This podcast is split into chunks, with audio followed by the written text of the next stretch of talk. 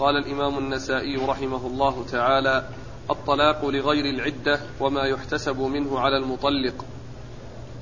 قال أخبرنا قتيبة قال حدثنا حماد عن أيوب عن محمد عن يونس بن جبير. قال سألت ابن عمر رضي الله عنهما عن رجل طلق امرأته وهي حائض فقال هل تعرف عبد الله بن عمر؟ فإنه طلق امرأته وهي حائض. فسأل عمر النبي صلى الله عليه وآله وسلم فأمره أن يراجعها ثم يستقبل عدتها. فقلت له فيعتد بتلك التط فيعتد بتلك التطليقة فقال مه أرأيت إن عجز واستحمق؟ بسم الله الرحمن الرحيم. الحمد لله رب العالمين وصلى الله وسلم وبارك على عبده ورسوله نبينا محمد وعلى آله وأصحابه أجمعين. أما بعد يقول النسائي رحمه الله العدة. الطلاق لغير العدة. الطلاق لغير العدة وما يحتسب منه على المطلق. وما يحتسب منه على المطلق أي ما يحتسب على المطلق من التطليق في العدة. هل يحتسب ذلك أو لا يحتسب؟ و ولا شك أنه يحتسب على المطلق. في لغير العدة وذلك في الحيض أن الطلقة أو التطليقة التي حصلت منه في حال الحيض أنها معتبرة من حيث أنها محتسبة من الطلقات الثلاث التي هي للرجل مع المرأة وأنه يطلق واحدة ثم يراجع ثم يطلق واحدة ثم يراجع ثم بعد الثالثة لا تحل له إلا بعد أن تكح زوجا آخر ويستمتع بها ويواقعها ف فهي محتسبة. والدليل على احتسابها أن النبي عليه الصلاة والسلام أمره بمراجعتها. ولو لم تكن معتبرة ما حصل مراجعة لكن لكون الطلاق وقع وأمر بالمراجعة بأن يرجعها إليه دل هذا على اعتبار تلك التطليقة.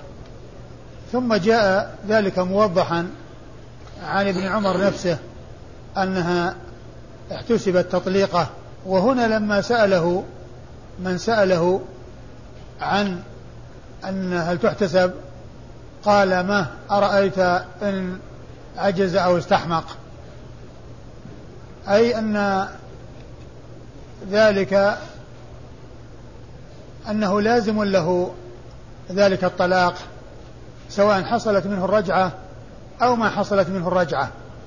الطلاق واقع ولازم فإن راجعها حصل منه امتثال الأمر وإن لم يراجعها وبقي على ما حصل منه من التطليق في الحيض فإن الطلاق يقع سواء عجز بأن حصل منه تهاون وتكاسل في أن يراجعها أو حصل منه استحماق وأنه ركب رأسه وتعمد ألا يراجعها ولم يمتثل ما أمر به من من المراجعة آه، لها. آه، أورد النسائي حديث عبد الله بن عمر رضي الله تعالى عنه وأرضاه في في قصة الرجل الذي سأله عن الرجل الذي طلق امرأته وهي حائض. فأراد عبد الله بن عمر رضي الله عنه أن يوضح له ذلك وأن الجواب عنده وأنه على الخبير سقط وأن المسؤول من أعلم الناس في جواب هذه المسألة لأنه حصل له نفس الذي حصل السؤال عنه من أنه طلق في الحيض وأن أباه عمر رضي الله عنه سأل النبي عليه الصلاة والسلام وأمره بأن يراجعها وأمره بأن يراجعها. فلما سأله قال أتعرف عبد الله بن عمر؟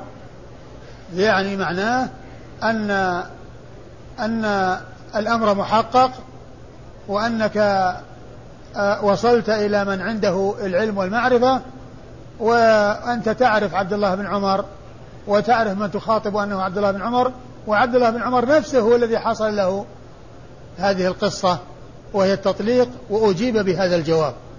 وأجيب بهذا الجواب يعني معناه أنه سأل من هو خبير وسقط على من هو خبير وأن الجواب عنده وقوله أتعرف عبد الله بن عمر؟ هذا من باب التأكيد. يعني أنك آه، تعرفني والجواب عندي وأنه حصل الجواب لي حصلت المشكلة لي ووقع الاستفتاء ثم الجواب من رسول الله عليه الصلاة والسلام على ذلك الاستفتاء الذي هو الأمر بالمراجعة.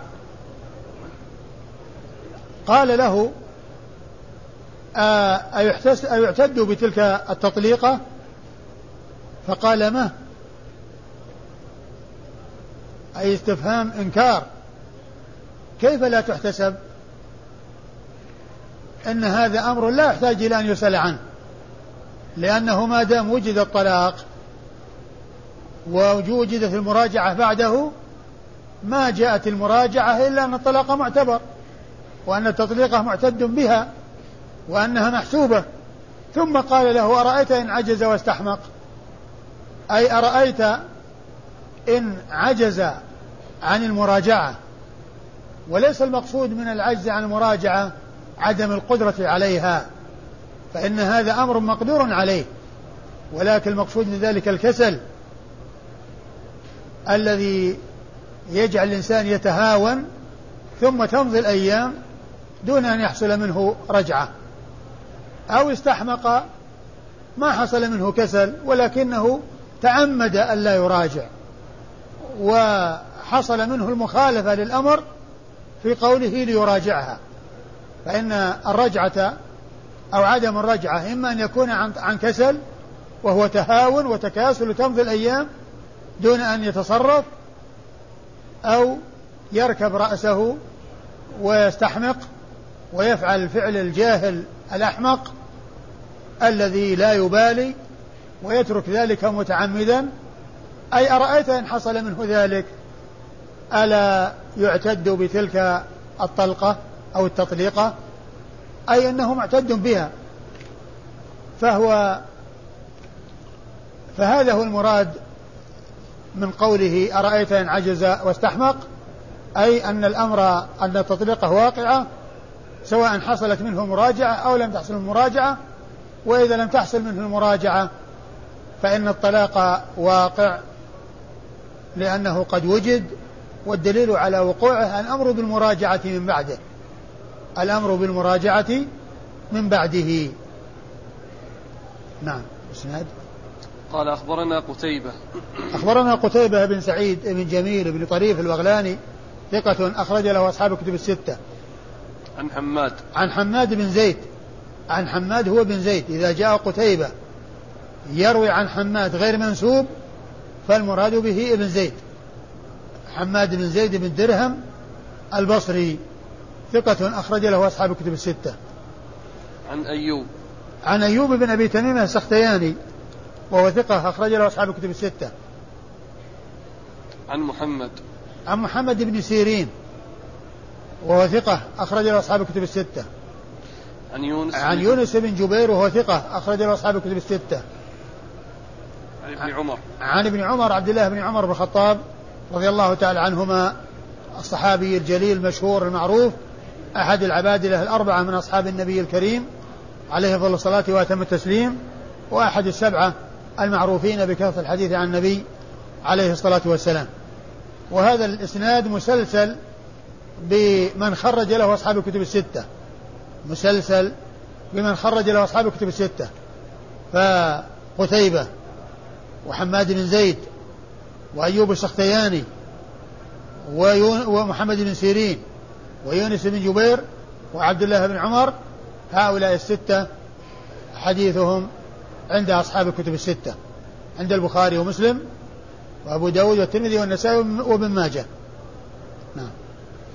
قال أخبرنا يعقوب يعقوب بن إبراهيم قال حدثنا ابن علية عن يونس عن محمد بن سيرين عن يونس بن جبير قال قلت لابن عمر رضي الله عنهما رجل طلق امرأته وهي حائض فقال أتعرف عبد الله بن عمر؟ فإنه طلق امرأته وهي حائض فأتى عمر النبي صلى الله عليه وآله وسلم يسأله فأمره أن يراجعها ثم يستقبل عدتها. قلت له إذا طلق الرجل امرأته وهي حائض أيعتد بتلك التطليقة؟ فقال مه وإن عجز واستحمق.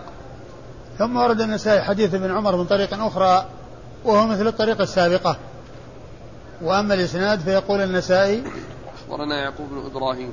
يعقوب بن إبراهيم الدورقي. ثقة أخرج له أصحاب الكتب الستة بل هو شيخ لأصحاب الكتب الستة.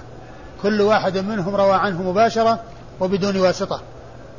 عن ابن علية. عن ابن علية إسماعيل ابن إبراهيم ابن مقسم المشهور بابن علية وهو ثقة أخرج له أصحاب الكتب الستة. وبالمناسبة سبق أن مر بنا ذكر رجل مهمل هو إسماعيل يروي عنه علي بن حجر في آه، حديث مضى في الدرس الذي ليس أمس وإنما هو اليوم الذي قبل أمس. إسماعيل غير غير منسوب. وكنت قلت انه اسماعيل بن علية لكن الصحيح انه اسماعيل بن جعفر وهو ثقة أخرج له أصحاب الكتب الستة وقد ذكر ذلك المزي في تحفة الأشراف سماه بأنه إسماعيل بن جعفر وذكره في ترجمة إسماعيل بن جعفر وهو ثقة أخرج له أصحاب الكتب الستة 3382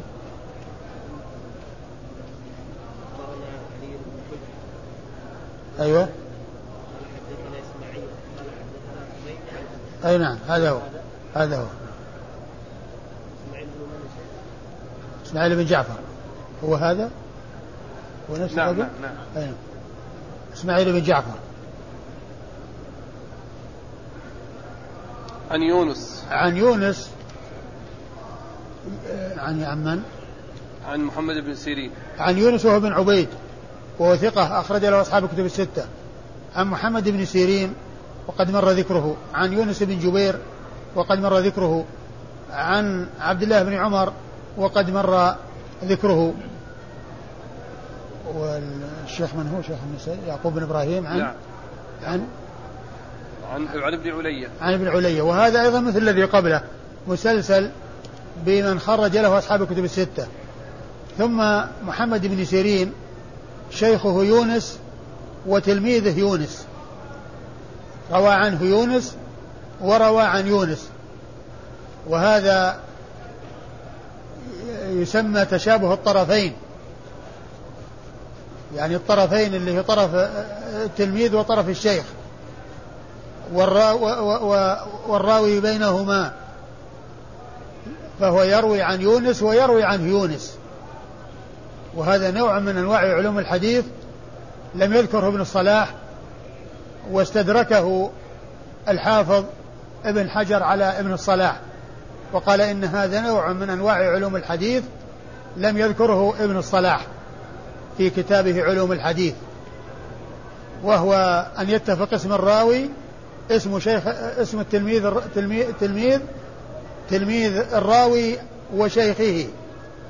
يعني شيخه وتلميذه اسمهما واحد كما هنا يونس ابن عبيد يروي عن محمد بن سيرين ومحمد بن سيرين يروي عن يونس بن جبير. قال الثلاث المجموعة وما فيه من التغليظ قال أخبرنا سليمان بن داود عن ابن وهب قال أخبرنا مخرمة عن أبيه قال سمعت محمود بن لبيد رضي الله عنه أنه قال أخبر رسول الله صلى الله عليه وآله وسلم عن رجل طلق امرأته ثلاث تطليقات جميعا فقام غضبانا ثم قال أيلعب بكتاب الله وأنا بين أظهركم حتى قام رجل وقال يا رسول الله ألا أقتله؟ ثم ورد النسائي آه، الطلقات الطلقات الثلاث الثلاث المجموعة وما فيه من التغليظ الطلقات الثلاث؟ الثلاث الثلاث المجموعة وما فيه من التغليظ شو الترجمة؟ الثلاث المجموعة. الثلاث الثلاث المجموعة أي الطلقات الثلاث أو التطليقات الثلاث المجموعة وما فيه من التغليظ. وما فيه من التغليظ يعني آه، آه، يعني ما ورد فيه من التغليظ. أورد فيه حديث محمود بن لبيد. محمود بن لبيد رضي الله تعالى عنه أن إيش قال؟ أخبر رسول الله صلى الله عليه وآله وسلم عن رجل طلق امرأته ثلاث تطليقات جميعا. أخبر رسول الله صلى الله عليه وسلم عن رجل طلق امرأته ثلاث آه ثلاث تطليقات جميعا. ثلاث تطليقات جميعا يعني أنها مجتمعة. ليست متفرقة. ليست متفرقة وإنما هي مجتمعة. فقال أيلعب بكتاب الله وأنا بين أظهركم أيلعب بكتاب الله وأنا بين أظهركم وهذا هو التغليظ الذي أشار إليه. لأنه أشار إلى أن هذا لعب بكتاب الله.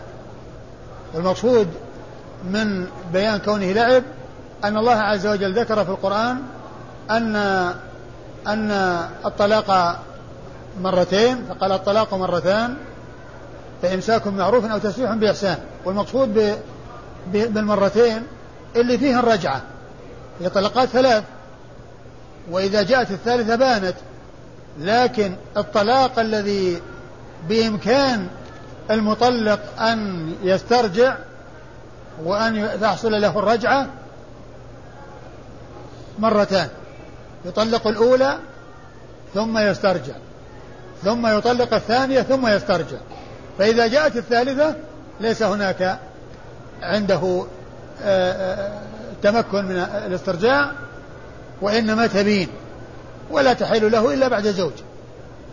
ولهذا قال بعد ذلك فإن طلقها أي الثالثة اللي بعد الثنتين اللي يكون في إمكانه أن يراجع بإمكانه أن يراجع إذا طلق الثالثة فإنها تبين منه. فإن طلقها فلا تحل له حتى تنكح رجل آه، حتى تنكح زوجا غيره يعني شخص آخر. فقولها يلعب بكتاب الله وأنا بين أظهركم إشارة إلى هذا. ولا وقال في آخر الآية ولا تخذوا آيات الله هزوا. فقال إن هذا لعب بكتاب الله يعني كونه يجمعها. يعني ثلاث و ولا يفرقها بأن يأتي بالواحدة على حدة ثم يراجع ثم يأتي بالواحدة وهكذا كما جاء ذلك مبينا في حديث عبد الله بن عمر أو حديث ابن عباس الذي سبق أن مر أنه يطلقها ثم يراجعها ثم يطلقها ثم يراجعها فيكون يعني آه، فيه مراجعة بعد التطليق لا أنها يؤتى بها دفعة واحدة لا أنه يؤتى بها دفعة واحدة. قال رجل ألا أقتله؟ يعني هذا الذي يوصف بأنه يتلاعب بكتاب الله ويلعب, بكتاب الله ويستهزئ بكتاب الله يعني يستحق القتل.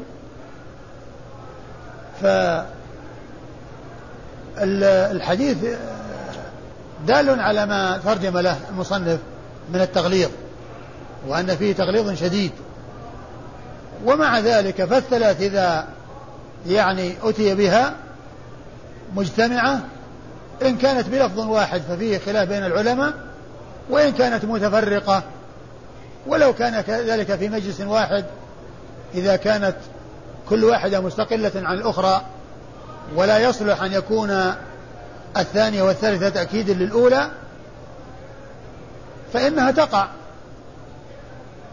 بل حصل عند رسول الله صلى الله عليه وسلم إيقاع الثلاث ولم ينكر على من أوقع ذلك لكن هذا فيما إذا كان الأمر يستقضيه وكانت المناسبة داعية إليه كما يأتي في قصة عويمر العجلاني الذي لاعن امرأته ثم طلقها ثلاثا ثم طلقها ثلاثا ولم ينكر عليه النبي صلى الله عليه وسلم لكن هناك هناك أمر اقتضى هذا. وهو شدة غضبه عليها وكونه يعني لو أمسكها لكان كاذبا عليها فأراد أن يتخلص منها تخلصا نهائيا. وهي تبين وهي كما هو معلوم بعد الملاعنة تحرم عليه أبدا تحرم عليه أبدا سواء طلقها أو حكم الحاكم بالفراق بينهما بسبب الملاعنة كما سيأتي في حديث سهل بن سعد رضي الله تعالى عنه. نعم اسناد قال أخبرنا سليمان بن داود. أخبرنا سليمان بن داود أبو الربيع المصري وهو ثقة أخرج حديثه. أبو داود والنسائي. أبو داود والنسائي. عن ابن وهب. عن ابن وهب عبد الله بن وهب المصري ثقة فقيه أخرج له أصحاب كتب الستة. عن مخرمة. عن مخرمة بن بكير. ابن بكير بن عبد الله بن الأشج المصري وهو صدوق أخرج حديثه البخاري في الأدب المفرد ومسلم وأبو داود. البخاري في الأدب المفرد ومسلم وأصحاب السنة الأربعة. عن أبيه بكير وهو ثقة أخرج له أصحاب الكتب الستة. عن آه، مخرمة أخرج له البخاري في الأدب المفرد ومسلم وأبو داود والنسائي.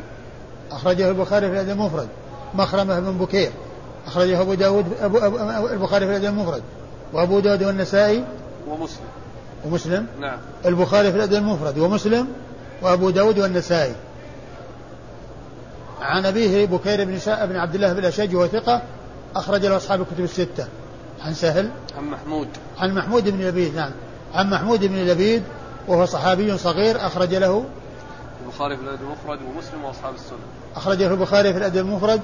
ومسلم وأصحاب السنن الأربعة. والحديث تكلم فيه الشيخ الألباني وقال وذكر أن ذلك بسبب مخرمة وأنه لم يسمع من أبيه. والحافظ بن حجر قال إن إنه سمع منه قليلا. إنه سمع أو قال نقل عن بعض العلم أنه سمع منه قليلا. قال باب الرخصة في ذلك. قال أخبرنا محمد بن سلمة قال حدثنا ابن القاسم عن مالك قال حدثنا ابن شهاب أن سهل بن سعد الساعدي رضي الله عنهما أخبره أن عويمرا العجلاني جاء إلى عاصم بن عدي رضي الله عنهما فقال أرأيت يا عاصم لو أن رجلا وجد مع امرأته رجلا أيقتله فيقتلونه؟ أم كيف يفعل؟ سل يا عاصم رسول الله صلى الله عليه وآله وسلم عن ذلك. فسأل عاصم رسول الله صلى الله عليه وآله وسلم فكره رسول الله صلى الله عليه وآله وسلم المسائل وعابها حتى كبر على عاصم ما سمع من رسول الله صلى الله عليه وآله وسلم. فلما رجع عاصم إلى أهله جاءه عويمر فقال يا عاصم ماذا قال لك رسول الله صلى الله عليه وآله وسلم؟ فقال عاصم لعويمر لم تأتني بخير. قد كره رسول الله صلى الله عليه وآله وسلم المسألة التي سالت التي سألت عنها. فقال عويمر والله لا أنتهي حتى أسأل عنها رسول الله صلى الله عليه وآله وسلم. فأقبل عويمر حتى حتى أتى رسول الله صلى الله عليه وآله وسلم وسط الناس. فقال يا رسول الله أرأيت رجلا وجد مع امرأته رجلا أيقتله فتقتلونه؟ أم كيف يفعل؟ فقال رسول الله صلى الله عليه وآله وسلم قد نزل فيك وفي صاحبك وفي صاحبتك فاذهب فأت بها. قال سهل فتلاعنا وأنا مع الناس عند رسول الله صلى الله عليه وآله وسلم. فلما فرغ فلما فرغ عويمر قال كذبت عليها يا رسول الله إن أمسكتها. فطلقها ثلاثا قبل أن يأمره رسول الله صلى الله عليه وآله وسلم. ثم ورد النسائي هذه الترجمة هي الرخصة في ذلك. يعني في حصول الطلقات الثلاث مجتمعة في وقت واحد. وهذا فيما إذا كانت دعت الحاجة إلى ذلك. لأن النسائي رحمه الله أورد حديث سهل بن سعد الساعدي رضي الله عنه في قصة تلاعن عويمر العجلاني وزوجته وأنه لما حصلت الملاعنة وانتهى بادر وقال كذبت عليها إن أمسكتها يعني بقيت عليها و و فأنا فأنا كاذب. وأنا إنما لاعنتها لأنني صادق. فطلقها ثلاثا يريد أن يتخلص منها وألا يكون له بها أي صلة قبل أن يأمره النبي صلى الله عليه وسلم بذلك. قبل أن يأمره النبي صلى الله عليه وسلم بذلك. فالنسائي أورد الرخصة لأنه حصل من عويمر أنه طلق ثلاثا بحضرة النبي عليه الصلاة والسلام دون أن يأمره بذلك ولكن هذا فيما إذا اقتضت الحاجة إلى ذلك لأن الرجل قد تغيظ منها وتعلم منها وقال إنه إن أمسكها وبقي يعني معها فإنه يكون كاذبا ولهذا أراد أن يتخلص منها نهائيا فأوقع عليها تلك الطلقات الثلاث. ومن المعلوم أن الملاعنة آآ آآ يكون التفريق يعني مثلا بحكم الحاكم يكون بينهما وإن لم يحصل طلاق وكذلك أيضا يحصل بالطلاق. لكن الطلاق أو الفراق عند الملاعنة إنما هو تحريم مؤبد. إنما هو تحريم مؤبد لا لا يرجع إليها أبدا. الإسناد قال أخبرنا محمد بن سلمة. محمد بن سلمة المرادي المصري ثقة أخرج حديثه مسلم وأبو داود والنسائي وابن ماجه. عن ابن القاسم. عن ابن القاسم عبد الرحمن بن القاسم صاحب الإمام مالك. ثقة أخرج له البخاري وأبو داود في المراسيل والنسائي. عن مالك. عن مالك بن أنس إمام دار الهجرة. ال ال ال آه الإمام المشهور صاحب المذهب المشهور من مذاهب أهل السنة. وحديثه أخرجه أصحاب كتب الستة. عن ابن شهاب. عن ابن شهاب محمد بن مسلم بن عبيد الله بن شهاب الزهري. ثقة أخرج له أصحاب كتب الستة. عن سهل بن سعد. عن سهل بن سعد الساعدي رضي الله عنه صاحب رسول الله صلى الله عليه وسلم وحديثه أخرجه أصحاب الكتب. وحديثه أخرجه أصحاب الكتب الستة. قال أخبرنا أحمد بن يحيى قال حدثنا أبو نعيم قال الحديث رواه سهل بن سعد لكن عاصم بن عدي رضي الله عنه الذي آه يعني آه طلب منه عويمر أن يسأل رسول الله صلى الله عليه وسلم وأن الرسول كره المسائل وعابها. يعني المسائل التي آه من هذا القبيل التي يعني لا يسأل عنها إلا إذا ابتلي بها. لكن قبل أن يبتلى بها الإنسان لا يحرص على مثل هذه الأسئلة التي هي فيها مشقة وفيها شيء يؤلم ويؤثر. نعم. قال أخبرنا أحمد بن يحيى قال حدثنا أبو نعيم قال حدثنا سعيد بن يزيد الأحمسي قال حدثنا الشعبي قال حدثتني فاطمة بنت قيس رضي الله عنها أنها قالت أتيت النبي صلى الله عليه وآله وسلم فقلت أنا بنت آل خالد وإن زوجي فلانا أرسل إلي بطلاقي وإني سألت أهله النفقة والسكنى فأبوا علي. قالوا يا رسول الله إنه قد أرسل إليها بثلاث تطليقات. قالت فقال رسول الله صلى الله عليه وآله وسلم إنما النفقة والسكنى للمرأة إذا كان لزوجها عليها الرجعة. ثم ورد النسائي حديث فاطمة بنت قيس رضي الله عنها في قصة طلاقها من زوجها الذي بت طلاقها وأنها طلبت النفقة أو أن أو أو أنها أو أن, أن النبي صلى الله عليه وسلم قال إنه لا نفقة ولا سكن إلا لمن كان لزوجها عليها رجعة أي الطلاق الرجعي. هذا هو الذي لصاحبته النفقة. وأما الطلاق البائن فإنه لا نفقة ولا سكنى وقد سبق أن مر أن يعني فاطمة رضي الله عنها أخبرت بذلك وأن النبي صلى الله عليه وسلم قال لا سكنى ولا نفقة وأمرها بأن تعتد عند ابن أم المكتوم. والمقصود من إيراد الحديث هنا ذكر الجماعة الذين يعني تكلمت معهم بأنهم قالوا أنها أرسل ثلاث تطليقات. قد سبق أن مر أنه طلق الطلقة الأخيرة وأنه سبق أن طلق طلقتين ثم أتى بالطلقة الثالثة التي هي النهائية. ولم يحصل الجمع بين الثلاث. ولم يحصل الجمع بين الثلاث بل كانت اثنتان قد مضتا وجاءت الثالثة التي هي النهائية.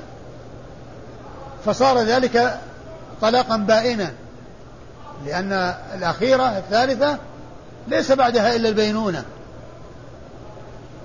لأن الأولى والثانية مضتا وجاءت الثالثة فكان بعدها البينونة فكان بعدها البينونة. فلعل قول ثلاث تطليقات يعني بهذه التي جاءت مضمومة إلى ما سبق أن تقدمها من الاثنتين. وإلا فإن حصول الطلقات الثلاث دفعة واحدة ما جاء في حديث أو ما جاء في قصة فاطمة. بل الذي حصل أنها كانت متفرقة وهذه الأخيرة. ولكن ذكر الثلاث أي أنها كملت الثلاث عندها بضم تلك الأخيرة التي جاءت إلى ما قبلها فصارت بائنا. فلا يكون لها نفقة ولا سكنى لأنه ليس عليها ليس لزوجها عليها رجعة. والإسناد قال أخبرنا أحمد بن يحيى. أخبرنا أحمد بن يحيى الأودي الكوفي وهو ثقة. نعم. أخرج له النسائي وحده. عن أبي نعيم. عن أبي نعيم الفضل بن دكين الكوفي مشهور بكنيته وهو ثقة أخرج له أصحاب الكتب الستة. عن سعيد بن يزيد الأحمسي. عن سعيد بن يزيد الأحمسي الكوفي وهو ثقة أخرج له. وهو أحسن الله إليك صدوق أخرج وهو صدوق أخرج له النسائي وحده. وهو صدوق أخرج حديثه النسائي وحده. عن الشعبي. عن الشعبي عامر بن شراحيل الشعبي ثقة أخرج له أصحاب الكتب الستة. عن فاطمة. عن فاطمة بنت قيس رضي الله تعالى عنها وحديثها أخرجه أصحاب الكتب الستة.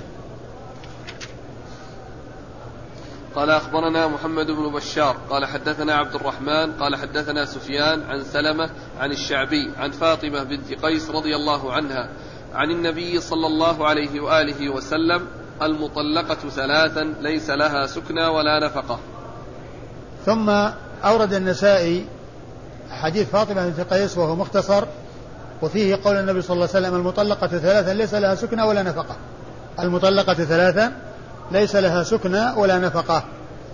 لكن آآ آه، آآ آه، هذا ما فيه آه، شيء يعني مطابق للترجمة تماما لأنه أخبر بأن المطلقة ثلاثا ليس لها سكنى ولا نفقة. ويمكن أن تكون هذه الثلاث يعني جاءت متفرقة وجاءت الأخيرة مثل ما حصل لفاطمة نفسها أن أن الطلقات متفرقة وجاءت الأخيرة فحصلت بها البينونة. فحصلت بها البينونة.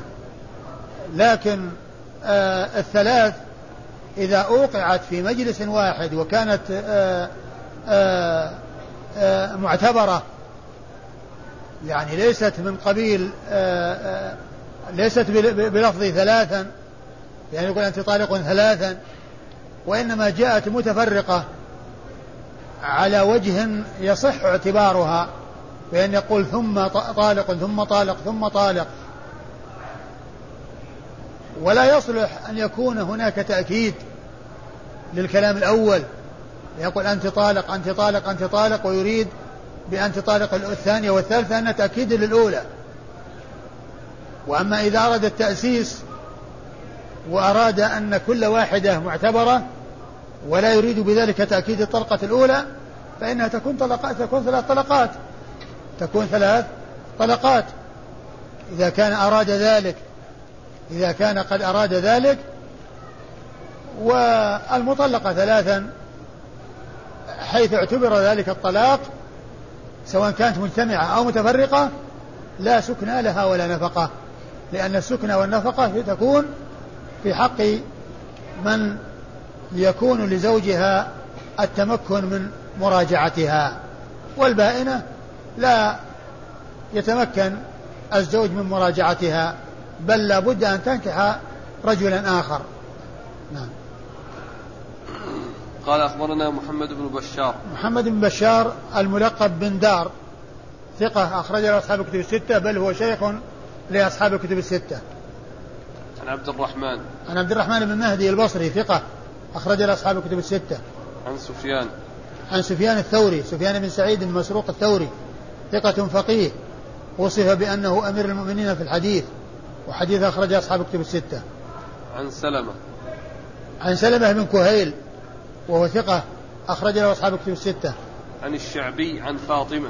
عن الشعبي عن فاطمة وقد مر ذكرهما. قال أخبرنا عمرو بن عثمان قال حدثنا بقية عن أبي عمرو وهو الأوزاعي. قال حدثنا يحيى قال حدثني أبو سلمة. قال حدثتني فاطمة بنت قيس رضي الله عنها أن أبا عمرو بن حفص المخزومي طلقها ثلاثا فانطلق خالد بن الوليد في نفر من بني مخزوم إلى رسول الله صلى الله عليه وآله وسلم فقال يا رسول الله إن أبا عمرو بن حفص طلق فاطمة ثلاثا فهل لها نفقة فقال ليس لها نفقة ولا سكنى. ثم ورد النسائي حديث آه، فاطمة بنت قيس رضي الله عنها وأن النبي صلى الله وأن زوجها لما طلقها وجاءوا يستفتونه طلقها ثلاثا يعني معناه أنها كملت الطلقات الثلاث بهذه الطلقة الأخيرة. وليس معنى ذلك أنه طلقها مجتمعة كما سبق أن مر بنا في الطريقين السابقتين أنه أن المقصود من ذلك أنها مضمومة إلى ما قبلها من الطلقتين أو التطليقتين فصارت ثلاثا. ومعنى ذلك أنها صارت بائن. فالنبي صلى الله عليه وسلم قال ليس لها سكنى ولا نفقة. لكن الشيء الواضح في إيقاع الثلاث حديث عويم قصة عويمر العجلاني حيث طلقها ثلاثا قبل أن يأمره النبي صلى الله عليه وسلم بذلك وقد أقره النبي عليه الصلاة والسلام على هذا. فدل على أن إيقاع الثلاث عند الحاجة إليها وعندما يوجد أمر يقتضي ذلك ويدفع إليه أنه سائغ وقد جاء عن النبي صلى الله عليه وسلم ما يدل عليه.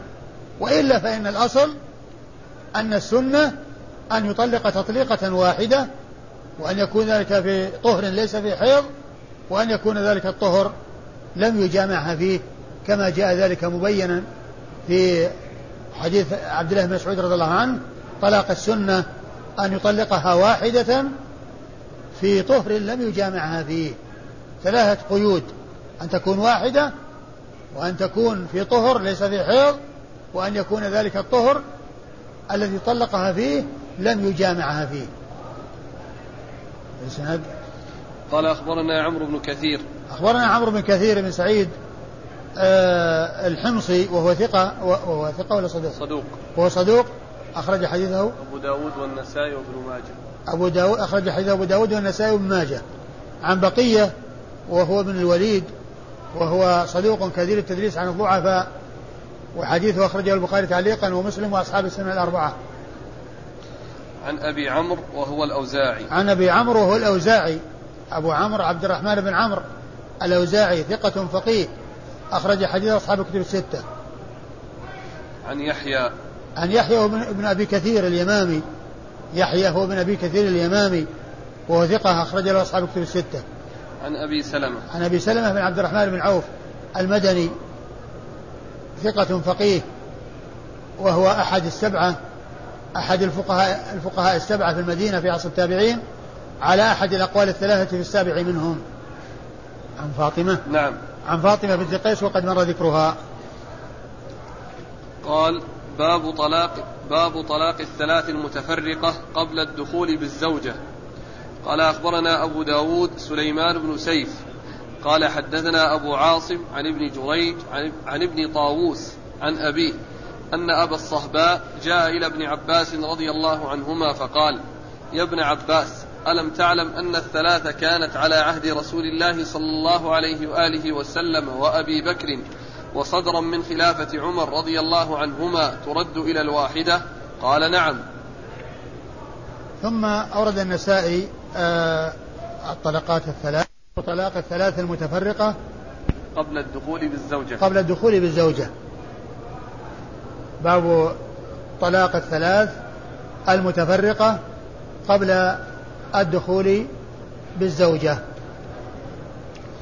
هذه الترجمة آه، أورد النسائي تحتها حديث ابن عباس في آه، كون ال- الذي كان في زمن النبي صلى الله عليه وسلم وزمن أبي بكر وصدر من خلافة عمر أن الثلاثة واحدة يعني الثلاثه المجتمعة تكون واحدة.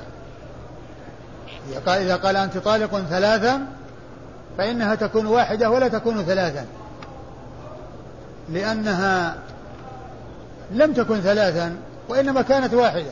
وقالوا إن هذا مثل ما لو قال آه، ما جاء في الحديث أنه يكبر الله يكبر الله ثلاثا وثلاثين ويحمد الله ثلاثا وثلاثين ويسبح الله ثلاثا وثلاثين. لو قال الله أكبر لو قال سبحان الله والحمد لله والله أكبر ثلاثا وثلاثين ما يعتبر سبح وكبر ويعني آه، آه، حمد الله ثلاثا وثلاثين وإنما يكون مرة واحدة. فكلمة ثلاثا وثلاثين لما جاءت بعدها ما جعلت أنه كبر ثلاثا وثلاثين وإنما كبر واحدة. فكذلك لو قال أنت طالق ثلاثا يصير واحدة. ما هي ثلاث وثلاثين؟ حتى يقول أنت طالق أنت طالق أنت طالق ويكررها. مثل ما يقول سبحان الله سبحان الله سبحان الله ويكررها ثلاث وثلاثين فتكون عند ذلك آه متكررة. أما إذا جاءت بلفظ ثلاثا فتكون واحدة. ذهب بعض أهل العلم إلى مقصد إلى ما دل عليه حديث ابن عباس من أن الثلاث تكون واحدة لأن هذا كان في عهد النبي صلى الله عليه وسلم وعهد أبي بكر وصدر من خلافة عمر رضي الله عنه. ثم إن عمر رضي الله عنه أمضى على الناس الثلاث لما رآهم تهاونوا في هذا الأمر واستعجلوا فيه فأمضاه عليهم حتى يحذروا من الوقوع فيه وحتى يعملوا على أن يكون الطلاق مطابقا للسنة وهو أن يكون طلقة واحدة يتمكن من المراجعة بعدها. والترجمة التي عقدها النسائي ليست متفقة أو ظاهرة مع الحديث لأن النسائي اعتبر أن هذه الثلاث أنها متفرقة وأنها في غير المدخول بها. والحديث ليس فيه تعرض لهذا لغير المدخول بها وإنما هي عامة لكل زوجة. يوقع عليها الطلاق. يوقع عليها الطلاق. وليس خاصا خاصا بالمدخول بها. لكن قال صاحب الحاشية أن النسائي لما كان ال ال الذي عليه أكثر العلماء أن الثلاث تمضى وتكون ثلاثا على المطلق ولا تكون واحدة تأول الحديث على ما يناسب أن يكون مطابقا له فقال إن غير المدخول بها إذا طلقها واحدة بانت. فتكون الثانية والثالثة يعني لم تصادف محلا. فتكون هذه فتكون الطلاق إنما هو بالأولى. والثانية والثالثة أنه ليس لها اعتبار لأنها وقعت في غير محلها مثل ما لو طلق الإنسان امرأة أجنبية ليس له علاقة بها فطلاقه ما له عبرة. لأنها بانت منه بالأولى فصارت أجنبية وليس لها عدة. وإنما بانت منه وانتهت من من عدتها. وخلصت منه وليس لها عدة. يمكن أن تتزوج من يعني بعد ذلك مباشرة. بعد أن حصل هذا الطلاق من التي لم يدخل بها يمكن أن تتزوج بعد ذلك مباشرة. لأن ليس هناك عدة لها. قالوا فتكون هذه الطلقات الثلاث المتفرقة آه يعني يكون الحديث يراد به ثلاث طلقات متفرقة وأن البينونة حصلت في الأولى وأن الثانية والثالثة لم تصادف محلا. فصارت الثلاث اجتمعت ولكن الانتهاء والاكتفاء إنما هو بالطلقة الأولى. والطلقة الثانية والثالثة ليس لها محل لأنها وقعت أجنبية. صارت أجنبية في المرة الأولى. فيكون طلاقها الثانية والثالثة مثل طلاق الأجنبية. فإنسان يطلق امرأة ليست زوجة له. ليست زوجة له لأنه ما يعتبر له قيمة لأنه طلق ما من ليست في عصمته. من ليست في عصمته. قال يعني قال المحشي يعني آه، السندي أو السيوطي. ما أدري السندي ولا السيوطي السندي. آه أن أن أن, أن المقصود بالحديث هو غير المدخول بها والتي طلقها ثلاث طلقات متفرقة وأنها بانت بالأولى فكانت الثانية والثالثة لا عبرة بها فرجعت الثلاث وصارت واحدة. بمعنى أن العمل على الأولى والثانية والثالثة وجودها كعدمها وجودها كعدمها. لكن هذا لا يتفق مثل ما قال هو أن هذا لا يتفق مع ما جاء في آخر الحديث يعني في بعض رواياته عند مسلم وعند غيره أن عمر رضي الله عنه قال أرى الناس استعجلوا في أمر كان لهم فيه آنات فلو أمضيناه عليهم فأمضاه عليهم. فإن هذا ليس خاصا بالمدخول بها هذا ليس خاصا بالمدخول بها بل, بل هو بكل زوجة يحصل لها الطلاق ويقع عليها الطلاق. وذهب جمهور أهل العلم إلى أن الطلاق الثلاث أنه إذا طلق ثلاثا بلفظ واحد أنه يقع أنه يقع. لكن الحديث واضح الدلالة على أنه كان في عهد النبي صلى الله عليه وسلم وعهد أبي بكر وصدر من خلافة عمر أن الثلاث واحدة. نعم. قال أخبرنا أبو داود سليمان بن سيف. أخبرنا أبو داود سليمان بن سيف الحراني وهو ثقة أخرج حديثه النسائي وحده. عن أبي عاصم. عن أبي عاصم وهو النبيل الضحاك بن مخلد. أبو عاصم النبيل من كبار شيوخ البخاري وممن روى عنه الثلاثيات لأنه كان عالي الإسناد. والنسائي يروي عنه بواسطة وهو من شيوخ البخاري. وحديثه أخرجه أصحاب كتب الستة. ثقة أخرج حديثه أصحاب كتب الستة. عن ابن جريج. عن ابن جريج عبد الملك بن عبد العزيز بن جريج المكي ثقة فقيه يرسل ويدلس وحديثه أخرج أصحاب الكتب الستة. عن ابن طاووس. عن ابن طاووس عبد الله بن طاووس وهو ثقة أخرج أصحاب الكتب الستة. عن أبيه. عن أبيه طاووس ابن كيسان وهو ثقة أخرج له أصحاب الكتب الستة أيضا. عن أبي الصحباء رجال رجل من السند ولا نعم. لا هذا ليس من رجال الاسناد ولكن عن ابن عباس. عن ابن عباس رضي الله تعالى عنهما أن هذا اخبر بأنه هو الذي سأله. نعم. ابن عباس عبد الله بن عباس بن عبد المطلب ابن عم النبي صلى الله عليه وسلم وأحد العبادله الأربعة من الصحابة وأحد السبعة المعروفين بكثرة الحديث عن النبي صلى الله عليه وسلم. أحسن الله إليك. ذكر حديث ركانة. السندي في الحاشي نعم. وأنه حلفه هل يريد بها واحدة أو ثلاث؟ ما. صحة هذا الحديث؟ الحديث فيه كلام.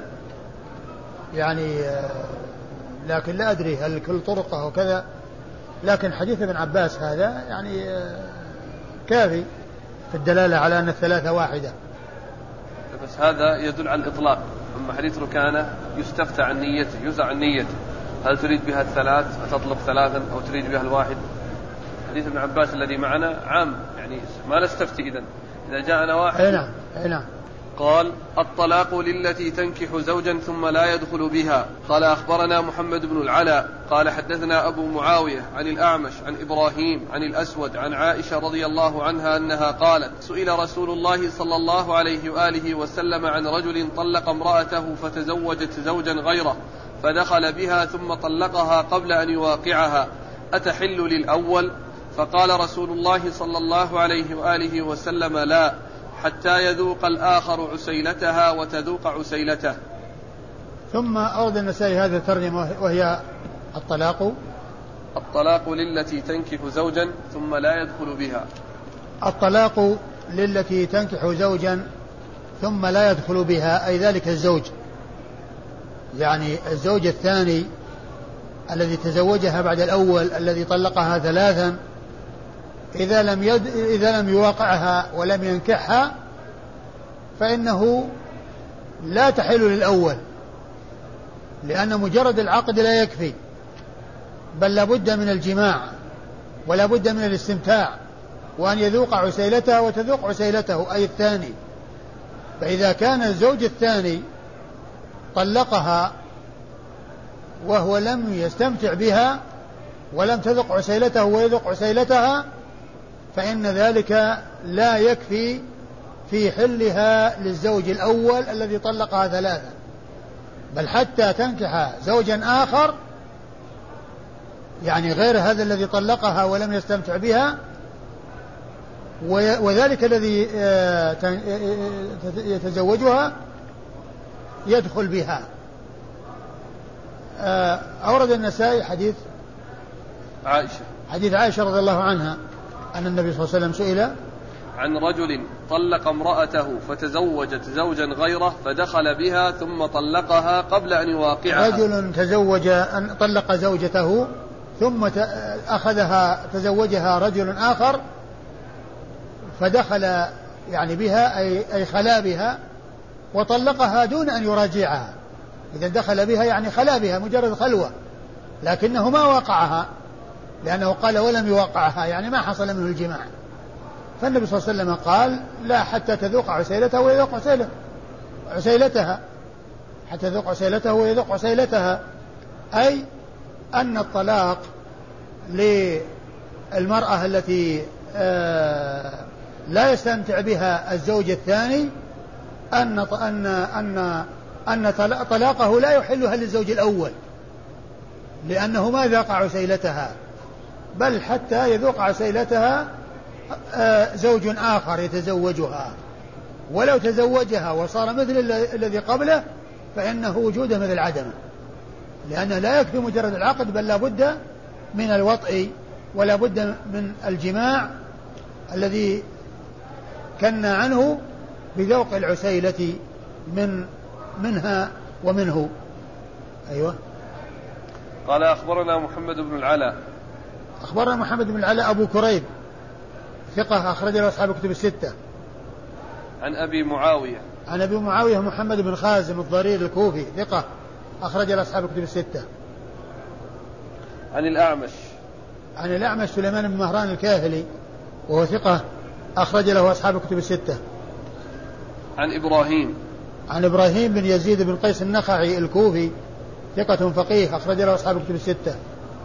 عن الأسود. عن الأسود بن يزيد بن قيس وهو خال إبراهيم النخعي وهو ثقة أخرج له أصحاب الكتب الستة. عن عائشة. عن عائشة أم المؤمنين رضي الله عنها الصديقة بنت الصديق آه وهي واحدة من سبعة أشخاص عرفوا بكثرة الحديث عن النبي صلى الله عليه وسلم. قال أخبرني عبد الرحمن بن عبد الله بن عبد الحكم. قال حدثنا شعيب بن الليث عن أبيه قال حدثني أيوب بن موسى عن ابن شهاب عن عروة عن عائشة رضي الله عنها أنها قالت جاءت امرأة رفاع القرظي إلى رسول الله صلى الله عليه وآله وسلم فقالت يا رسول الله إني نكحت عبد الرحمن بن الزبير والله ما معه إلا مثل هذه الهدبة. فقال رسول الله صلى الله عليه وآله وسلم لعلك تريدين أن ترجعي إلى رفاعة؟ لا حتى يذوق عسيلتك وتذوقي عسيلته. ثم أورد النسائي حديث عائشة رضي الله عنها في قصة آه، امرأة امرأة رفاعة القرظي التي طلقها وبت طلاقها وتزوجت بعده عبد الرحمن بن الزبير وجاءت إلى النبي صلى الله عليه وسلم وقالت إنه ليس معه إلا مثل هدبة, هدبة الثوب وأشارت إلى هدبة في ثوبها والمقصود من ذلك إما أنه رخاوته أو لصغره جدا لصغر آه، آه، ذكره. ف يعني ففهم النبي صلى الله عليه وسلم أنها تريد أن ترجع إلى رفاعة. فالنبي صلى الله عليه وسلم قال لا حتى تذوق عسلته ويذوق عسلتك يعني عسلة الرجل الآخر. سواء كان عبد الرحمن أو غير عبد الرحمن. سواء كان عبد الرحمن أو غير عبد الرحمن. وهذا إنما هو على حسب كلامها. يعني يعني أنه ما وقعها لكن جاء عنه أنه أجاب الرسول صلى الله عليه وسلم بأنه كان ينفضها نفض الأديم. وأنه كان يواقعها. قال أخبرني عبد الرحمن بن عبد الله بن عبد الحكم. أخبرنا عبد الرحمن بن عبد الله بن عبد الحكم المصري وهو ثقة أخرج له النسائي. وهو ثقة أخرج حديثه النسائي وحده. عن شعيب بن الليث عن شعيب بن الليث بن سعد وهو ثقة أخرج حديث مسلم وأبو داود والنسائي. عن أبيه. عن أبيه الليث بن سعد المصري ثقة فقيه أخرج له أصحاب الكتب الستة. عن أيوب بن موسى. عن أيوب موسى وهو ثقة أخرج له أصحاب الكتب الستة. عن ابن شهاب عن عروة. عن ابن شهاب وقد مر ذكره عن عروة بن الزبير بن العوام ثقة فقيه أحد فقهاء المدينة السبعة في عصر التابعين وحديث أخرج أصحاب الكتب الستة. عن عائشة وقد مر ذكرها. طلاق البتة. قال أخبرنا عمرو بن علي قال حدثنا يزيد بن زريع قال حدثنا معمر عن الزهري عن عروة عن عائشة رضي الله عنها أنها قالت جاءت امرأة رفاع القرظي إلى النبي صلى الله عليه وآله وسلم وأبو بكر عنده فقالت يا رسول الله إني كنت تحت رفاع القرظي فطلقني البتة فتزوجت عبد الرحمن بن الزبير وإنه والله يا رسول الله ما معه إلا مثل هذه الهدبة وأخذت هدبة من جلبابها وخالد بن سعيد بالباب فلم يأذن له. فقال يا أبا بكر ألا تسمع هذه تجهر بما تجهر به عند رسول الله صلى الله عليه وآله وسلم؟ فقال تريدين أن ترجعي إلى رفاعة؟ لا حتى تذوقي عسيلته ويذوق عسيلتك. ثم أورد النسائي هذا الترجمة وهي طلاق البتة. طلاق البتة أي ال ال ال الذي تبين منه الذي تبين منه أو تبين به من زوجها ولا يتمكن من الوصول إليها إلا بعد زوج آخر يتزوجها وينكحها ويذوق عسيلتها وتذوق عسيلته. فأورد هذه الترجمة هي البتة لأنها طلقني البتة اللي هو زوجها الأول وهو رفاعة القرظي. وهذه البتة يعني المقصود منها أنه طلقها إما آخر ثلاث ثلاث تطليقات أو طلقها ثلاثا مجتمعة لكن على وجه يعتبر. هذا هو المقصود بالبتة يعني الذي تكون به البينونة. قد سبق أن مر في حديث آه، فاطمة بنت قيس أنه طلقها طلقة ثالثة بت بها طلاقها. يعني بت لأن حصل فيها البينونة والبت هو القطع. وإذا وجدت الطلقة الثالثة أو وجدت الثلاث وهي معتبرة فإنه يحصل القطع والانفصال التام بين الزوج والزوجة قال أخبرنا عمرو بن علي. عمرو بن علي الفلاس ثقة أخرج له أصحاب الكتب الستة بل هو شيخ لأصحاب الكتب الستة. عن يزيد بن زريع. عن يزيد بن زريع ثقة أخرج له أصحاب الكتب الستة. عن معمر. عن معمر بن راشد الأزدي ثم البصري ثم اليماني ثقة أخرج له أصحاب الكتب الستة. عن الزهري عن عروة عن عائشة. عن الزهري عن عروة عن عائشة وقد مر ذكرهم. أمرك بيدك. قال أخبرنا علي بن نصر بن علي. قال حدثنا سليمان بن حرب. قال حدثنا حماد بن زيد. قال قلت لأيوب هل علمت أحدا قال في أمرك بيدك أنها ثلاث غير الحسن؟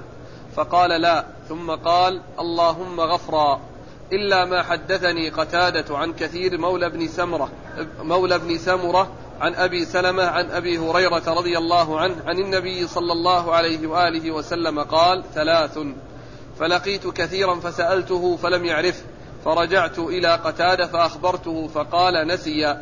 قال أبو عبد الرحمن هذا حديث منكر. ثم ورد النسائي أمرك بيدك. إذا قال الرجل لامرأته أمرك بيدك فهل يكون آه، طلاقا بائنا؟ إذا طلقت نفسها وأن لها أن تتخلص منه بما تريد من العدد أو أنه لا يكون إلا طلقة واحدة رجعية. جمهور العلماء على أنه يكون واحدة. وجاء عن بعض الصحابة عن عمر بن مسعود رضي الله تعالى عنهما أنه يكون واحدة. ومن أهل العلم من قال إنها ما قضت به. القضاء ما قضت يعني ما اختارت. فإذا اختارت الفراق والبتة والبينونة فإن لها ذلك. وقد أورد النسائي آه، في هذا حديث أبي هريرة الذي فيه أنه قال إنها ثلاث. وكان الحديث آه، سؤال من من؟ من الذي سأل عن حماد بن زيد حماد بن زيد نعم. قال لقيت أيوب فقلت هل تعلم أحد؟ قال إن أمرك بيدك ثلاث غير الحسن؟ الحسن البصري مشهور عن هذا الكلام. فقال هل تعلم أحد قال هذا غيره؟ أن أنه إذا قال أمرك بيدك أنها تكون ثلاث هل تعلم أحد غير الحسن؟ فقال لا ما أعلم إلا الحسن. ثم قال اللهم غفرا يعني تذكر شيء واستدرك. ثم قال حدثني فلان عن فلان عن أبي هريرة أن النبي صلى الله عليه وسلم قال ثلاث. أن النبي صلى الله عليه وسلم قال ثلاث. ثم قال أبو عبد الرحمن هذا حديث منكر يعني أنه مرفوع ولكنه إلى الحسن البصري ثابت من قوله لكن كونه مرفوعا إلى أبي هريرة مرفوعا آه، من أبي هريرة إلى رسول الله عليه الصلاة والسلام هذا هو الذي قال عنه النسائي إنه منكر وهو صحيح إلى الحسن من قوله وفتواه لكن إضافته إلى رسول الله صلى الله عليه وسلم واعتبار ذلك ثلاثا لم يثبت. وهذا الإسناد الذي آه ذكره آه حماد بن زيد الذي ذكره أيوب آه فيه من هو متكلم فيه وقال عنه النسائي إنه حديث منكر. والله تعالى أعلم وصلى الله وسلم وبارك على نبينا محمد.